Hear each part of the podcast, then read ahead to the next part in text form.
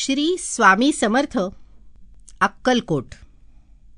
रसिक हो अक्कलकोट निवासी श्री समर्थ स्वामींचं प्रकटीकरण चैत्र शुद्ध द्वितीयेस झालं. स्वामी महाराज स्वतःची ओळख मूळ पुरुष वडाचं झाड मुक्काम दत्तनगर अशी करून देत. पुरातन वटवृक्ष असा जो मूळ पुरुष तो मी. सध्या दत्तावतार असा त्याचा आशय असे. दीनदलितांच्या उद्धारासाठी संसारात रस्त जीवांना दिलासा देऊन अध्यात्म मार्गाला लावण्यासाठी दत्त संप्रदायातल्या ज्या श्रेष्ठ विभूती अवतरल्या त्यात श्री स्वामी समर्थ होत. आपलं लौकिक चरित्र त्यांनी कुणालाही सांगितलं नाही. तरीही त्यांच्या अधूनमधूनच्या बोलण्यातनं मोठी विस्मयकारक माहिती भक्त मंडळीस समजे. ते म्हणत आम्ही यजुर्वेदी ब्राह्मण.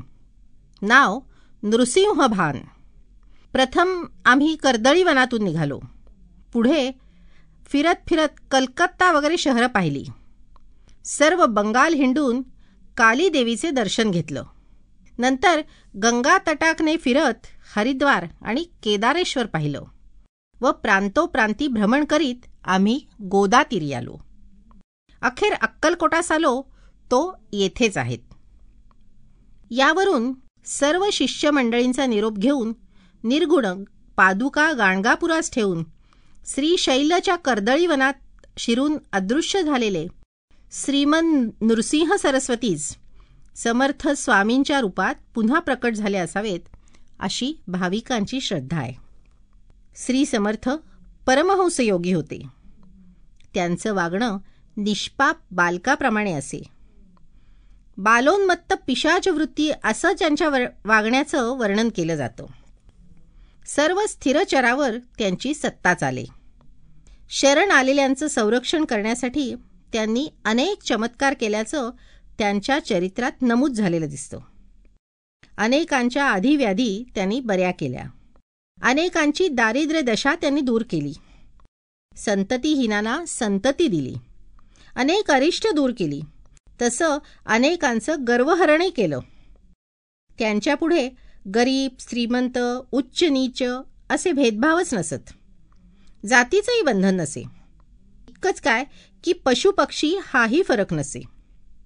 समोहम सर्व भूतेषु हे गीतेचे विधान त्यांच्या रूपानं साकार झालेलं होतं. झाडाझुडपानं कुरवाळून दगडावरही प्रेमानं पाय फिरवून ते विचारत काय पाहिजे तुम्हाला? उरलो उपकारापुरता. हेच त्यांच्या अवताराचं मुख्य सूत्र होतं.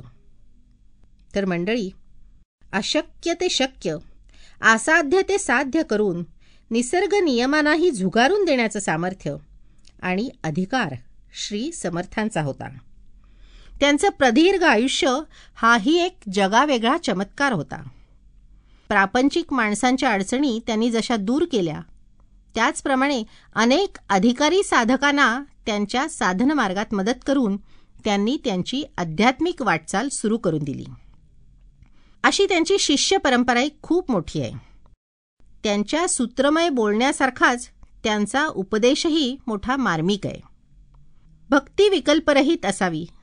देव शुद्ध भावाचा भुकेला आहे. आळशी मनुष्याचं कधी तोंडही पाहू नये प्रत्येकाने बैलाप्रमाणे अविश्रांत श्रम करून पोटापुरतंच मिळवावं. सतत प्रयत्न करणाऱ्याला ईश्वर नेहमी सहाय्य करतो.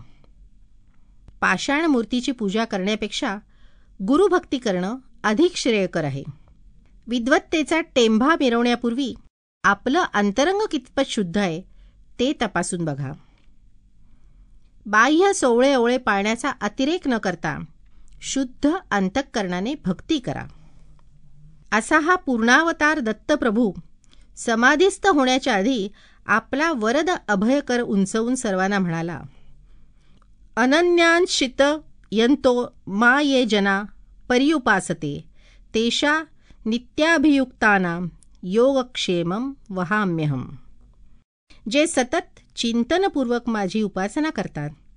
त्या माझ्या भक्तांना सायुज्य मोक्ष अथवा भक्तिसुख देऊन मी त्यांचा योगक्षेम चालवतो.